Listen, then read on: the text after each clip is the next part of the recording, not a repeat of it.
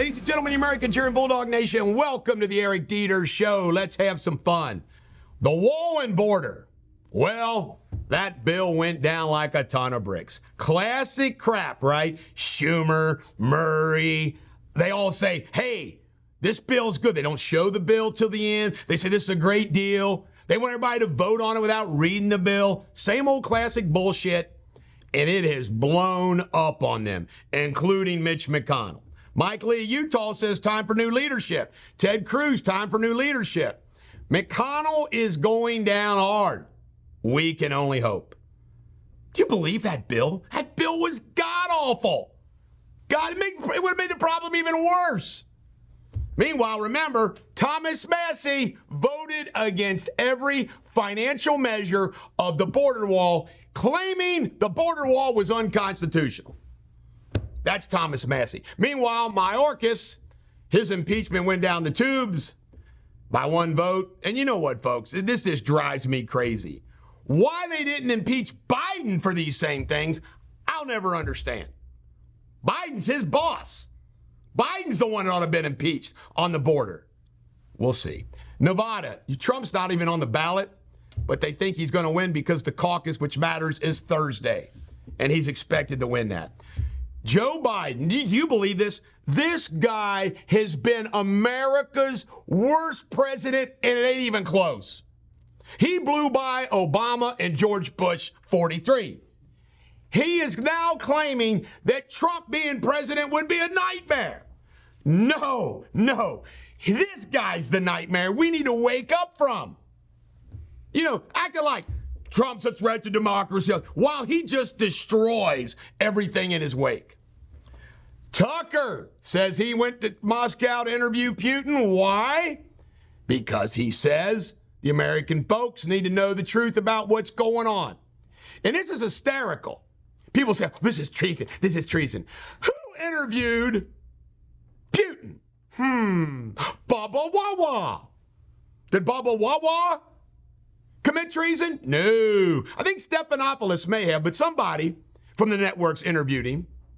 Uh, Charlie Rose interviewed him.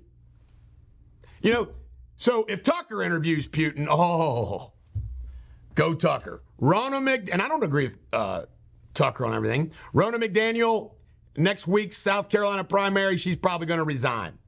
31 dead hostages. Now, this is what drives me crazy. These people, now just think about this. Hamas goes in Israel, kidnaps a couple hundred people. 31 more of them are dead. Dead. And we have to be concerned about Hamas and the Palestinians and Gaza and all that crap. It's, it's political Munchausen on a, on a massive international scale. They create the problem. They go, oh, oh, oh, oh Remember that great analogy that I always told about my brother Thad and sister Amy? One day, I mean, I'm little, I'm grade school. Amy comes in to our bedroom and slaps Thad. Thad slaps her back. Amy says, You can't slap me. And Thad goes, Well, you slapped me first. Who slapped who first here? Hamas. now they need to get bitch slapped.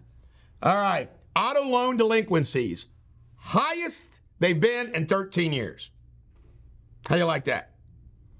Highest delinquency, credit card debt. Household debt, 17.5 trillion. Credit card debt 1.13 trillion.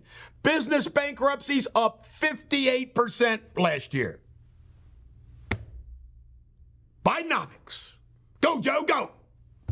All right, Trump immunity issue. Folks, I did a Facebook Live about this this morning. Trump's going to win this issue. The D.C. Circuit, where Chutkan is, said he didn't have immunity. It goes to a three judge panel in the Sixth Circuit.